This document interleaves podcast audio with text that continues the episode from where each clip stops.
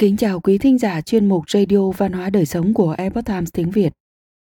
Hôm nay, chúng tôi hân hạnh gửi đến quý thính giả bài viết được đăng lại từ Chánh Kiến Việt ngữ có nhan đề Thiên cổ anh hùng, vua Nghiêu, Thuấn, Vũ, phần 5, Đại Vũ Chỉ Thủy định gia Thần Châu. Quý vị có thể tham khảo bản gốc từ Epoch Times Hoàng ngữ. Mời quý vị cùng lắng nghe.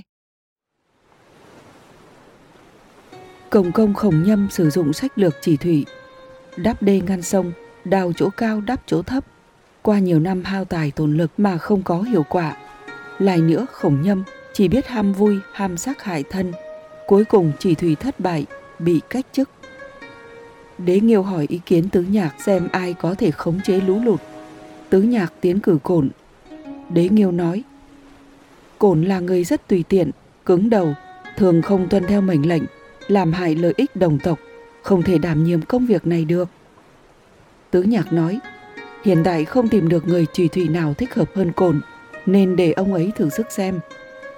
Thế rồi đế nghiêu theo ý kiến của tứ nhạc, giao phó cho cồn việc trì thủy. Cồn rất giỏi về kiến trúc, xây dựng. Cồn chọn phương pháp xây bờ chặn để kìm hãm sức nước. Lúc đầu phương pháp này có chút hiệu quả, nhưng khi mực nước dâng cao, đê không những không ngăn chờ được hồng thủy mà còn liên tiếp đổ vỡ. Cuối cùng đê vỡ, khiến số người tử thương rất nhiều. cồn chỉ thủy 9 năm, không có hiệu quả. Thuấn kiến nghị đưa cồn lưu đày tới Vũ Sơn. Thuấn biết rằng con trai của cồn là văn mệnh, tức Vũ, quang dung, nhân tử, có đức, giỏi về chỉ thủy. Thế là tiến cử lên đế nghiêu để Vũ chỉ thủy. Thần Vũ giáng thế, Vũ họ là Tử Thị, tên Văn Mệnh. Cha là Cổn, là hầu duệ của thị tộc Hoàng đế. Cổn kết hôn với con gái của đế thị, tên là Nữ Hy, còn gọi là Tu Kỳ. Sau khi đế chí chết, Cổn không còn làm quan, mà cùng thê tử sống ở thôn Thạch Nữ của khu Quảng Nhu thuộc núi Vấn, nay là huyện Vấn Xuyên, tỉnh Tứ Xuyên. Nữ Hy hơn 30 tuổi nhưng vẫn chưa sinh con. Một hôm khi trời sắp tối, bà đi lấy nước ở dưới núi. Ở mép nước trông thấy một viên minh châu, to như trứng chim, tiền tay nhặt lên, càng ngắm càng thích thú. Vừa định lên núi, thì chợt nghe một thanh âm vang lên giữa không trung. ngẩng đầu lên thì nhìn thấy một ngôi sao băng to từ núi đối diện bay thẳng đến, lướt qua bên người, rồi vụt thẳng lên trời, rồi nhập vào cung sao mão.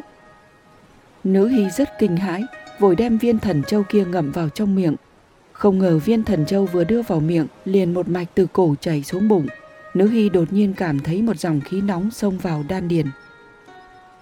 Đến đêm, bà mộng thấy một nam tử to lớn, mũi hộ miệng to, mắt lớn trong như sông, tiếng nói như chim hót, tới nói với nữ hy rằng ta là tinh phách của kim tinh bạch đế trên trời, giáng sinh xuống thế gian làm cháu đời thứ 19 của nữ oa, tên gọi là thần vũ sống thọ đến 360 tuổi. Sau đó đến núi Cửu Nghi học đạo, thành tiên bay đi, lại trở về làm kim tinh bạch đế như trước. Hiện nay hồng thủy tràn lan khắp thiên hạ, ta thủ mệnh chỉ thủy nên hóa thành một hòn đá, chờ đợi người có duyên với ta.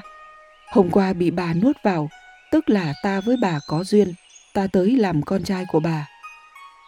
Nữ Hy sau khi tỉnh lại đem câu chuyện dưới núi ngày hôm qua và giấc mộng vừa gặp kể lại cho Cổn. Cổn nói, xem ra con chúng ta sinh ra sau này là người rất có lai lịch, nhất định là một người rất xuất chúng. Nữ Hy mang thai được 10 tháng mà vẫn chưa sinh, 13 tháng trôi qua vẫn chưa sinh. Nhưng lưng của nữ Hy giống như muốn tách mở ra, đau đớn đến tê liệt cả người, cảm thấy sau lưng có một thứ tròn, liên tục thúc lên. Cổn dùng dao nhẹ nhàng vạch một cái ở sau lưng của bà, thì một thai nhi sinh ra, đó là một bé trai.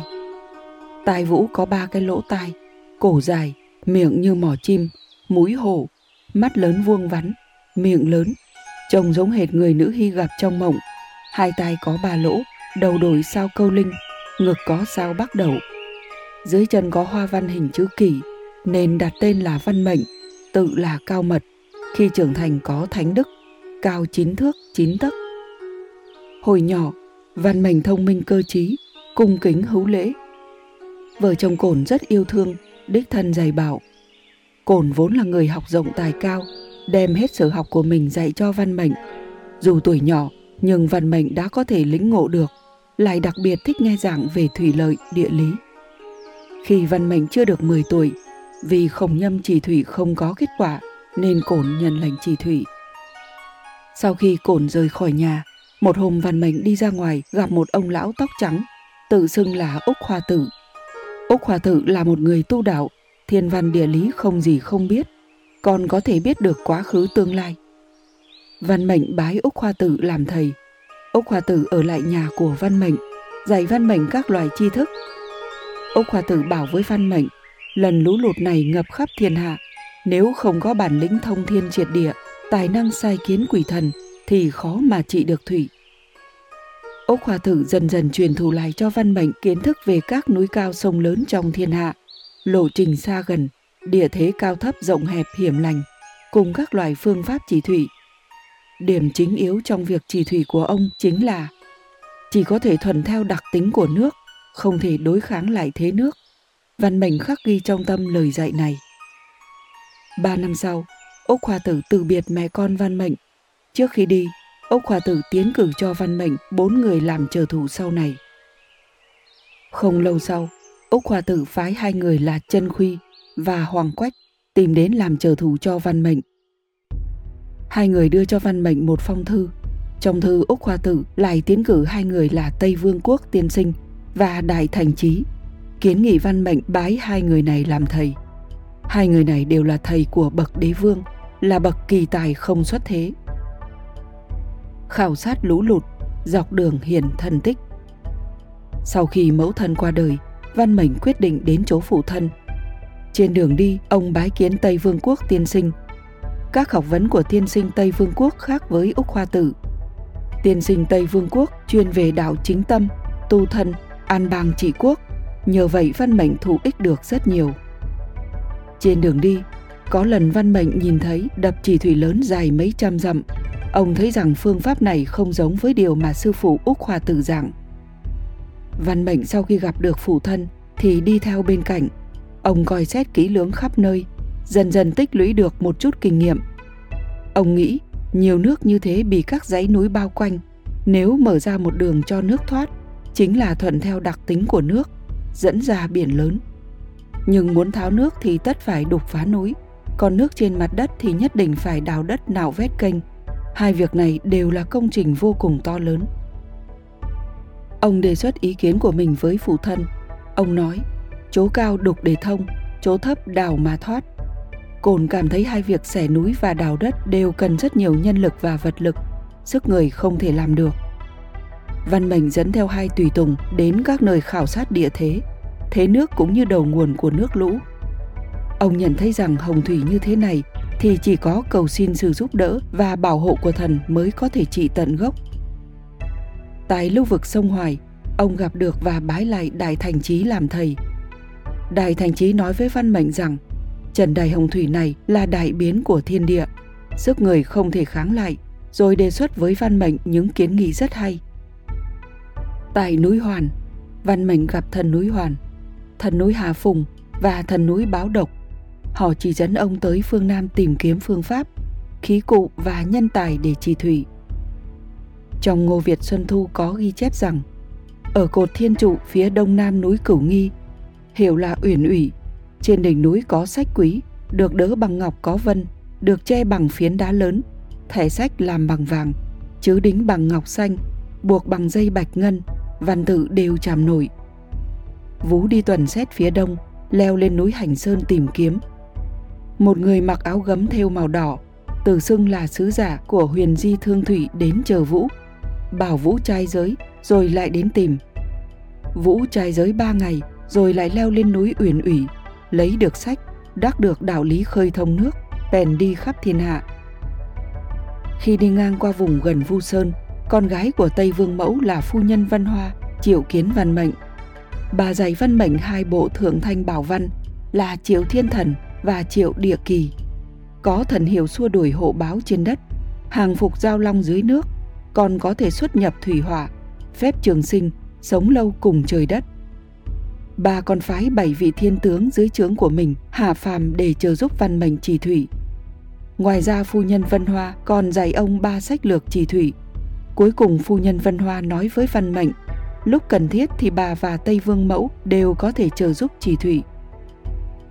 Vũ thủ mệnh trì thủy Sau khi cổn trì thủy thất bại, Thuấn tiến cử Vũ lên đế nghiêu. Đế nghiêu dùng Vũ để trì thủy. Một hôm, Văn Mệnh mộng thấy mình tắm rửa giữa dòng hồng thủy mênh mông. Chợt thấy mặt trời đỏ trên cao chiếu xuống. Giữa làn sóng nước còn có một mặt trời đỏ chìm nổi. Tỉnh dậy, Văn Mệnh kiến giải giấc mộng rằng mặt trời là biểu tượng của thiên tử. Mặt trời đỏ từ trong nước nổi lên, rồi chiếu vào thân mình. Chẳng phải là thiên tử muốn giao phó ta đi chỉ thủy sao? Văn Mệnh quyết định tuân theo lời dạy của mẫu thân và di mệnh của phụ thân đến đế đô để đảm nhận chức trách chỉ thủy. Từ đó, danh tiếng của Đài Vũ gắn liền với việc chỉ sửa thủy thổ và sửa sang Cửu Châu. Đó cũng là công tích lớn nhất trong cuộc đời của Đài Vũ. Hàng trăm hàng nghìn năm sau, câu chuyện Đài Vũ chỉ thủy vẫn in sâu trong lòng người, được người đời ca tụng. Điển tích Đài Vũ ba lần đi qua nhà mà không vào, càng làm nổi bật rõ tấm lòng rộng mở vì việc công của thiên hạ và lê dân – mà quên việc riêng của bản thân mình. Đế Nghiêu triều kiến Văn Mệnh. Văn Mệnh nói với Đế Nghiêu rằng Thần cho rằng chỉ thủy ác phải thuận theo đặc tính của nước. Nước chảy từ chỗ cao đến chỗ thấp, rồi theo dòng chảy ra biển lớn, nên xẻ nơi cao mà thông đường nước chảy, đào nơi thấp mà thoát đi. Đế Nghiêu rất tán thưởng với ý kiến này. Về vấn đề nhân lực và thời gian, Văn Mệnh đem kỳ tích mình trải qua và truyền gặp được phu nhân Vân Hoa được phu nhân hứa hẹn giúp đỡ chỉ thủy kể lại cho đế nghiêu. Đế nghiêu biết rằng lời của Tây Vương Mẫu đã ứng nghiệm. Việc lớn chỉ thủy có thể thành công, nên ngài vô cùng cao hứng. Đế nghiêu ban cho văn mệnh tên Vũ, bổ nhiệm chức sùng bá lo việc trị hồng thủy. Từ đó, nền văn minh Trung Hoa đã bước sang một trang sử mới đầy huy hoàng. Sau khi Vũ thủ mệnh, Thuấn lệnh cho Hầu Tắc và Ích làm trở thủ cho Vũ, trợ giúp Đài Vũ trì Thủy vì để đảm bảo tiến hành thuận lợi cho công trình trì thủy. Cao giao lệnh cho dân chúng thảy đều phải tuân theo vũ, nếu không tuân theo thì sẽ dùng hình phạt. Về mặt hành chính cũng toàn lực đảm bảo việc thực thi kế hoạch trì thủy, rồi dần dần triệu tập được mấy chục vạn nhân công, ngoài ra còn lệnh cho chư hầu và bá quan ra sức hiệp trợ. Vũ tùy theo công việc nặng nhẹ và mức độ cấp bách mà chia công trình trì thủy thành 6 đoạn. Đoàn thứ nhất gồm toàn bộ Ký Châu, và một phần của Ung Châu, Dự Châu, Duyện Châu cũng chính là khu vực Trung Hạ Du sông Hoàng Hà. Ký Châu không những là nơi đặt đế đô, mà nơi này số người chịu tai họa cũng nhiều, cần được ưu tiên trì thủy. Đoàn thứ hai gồm Duyện Châu và toàn bộ Thanh Châu. Thanh Châu giáp với biển, địa thế thấp, lũ lụt cũng nghiêm trọng. Đoạn này thuộc Hà Du sông Hoàng Hà. Đoàn thứ ba gồm toàn bộ Từ Châu và một phần Dự Châu Trường Giang và sông Hoài ngập lụt đã nhiều năm, việc chỉ thủy cũng cần thực thi nhanh chóng. Đoàn thứ tư gồm toàn bộ Dương Châu, Kinh Châu và Lương Châu. Sông Trường Giang dài ngàn dặm, chảy ra Đông Hải, đất cũng thấp, phía tây là Lương Châu. Về mặt địa thế mà xét, Lương Châu dường như là một vùng riêng biệt, nhưng theo khảo sát gần đây thì địa hình đã biến đổi nhiều, cho nên cũng cần chỉ thủy với các vùng kia. Đoàn thứ năm gồm vùng biên giới Cửu Châu, Đoàn thứ sáu gồm vùng hải ngoại. Bậc vương giả không phân biệt bên ngoài, dưới gầm trời đều đối xử bằng nhân nghĩa.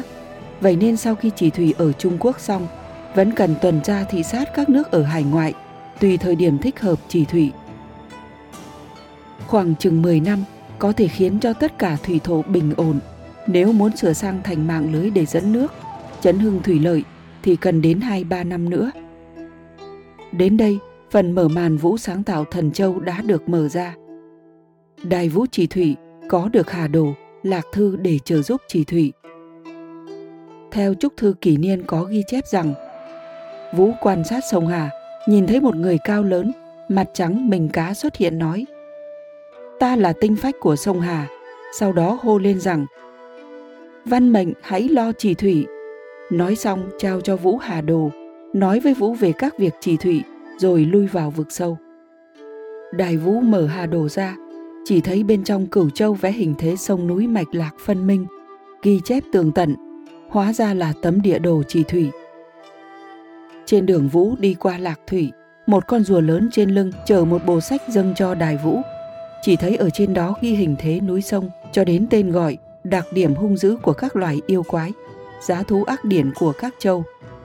Đài Vũ hướng Lạc Thần bái lại mấy bái, rồi đem Lạc Thư và Hà Đồ đặt cùng một chỗ.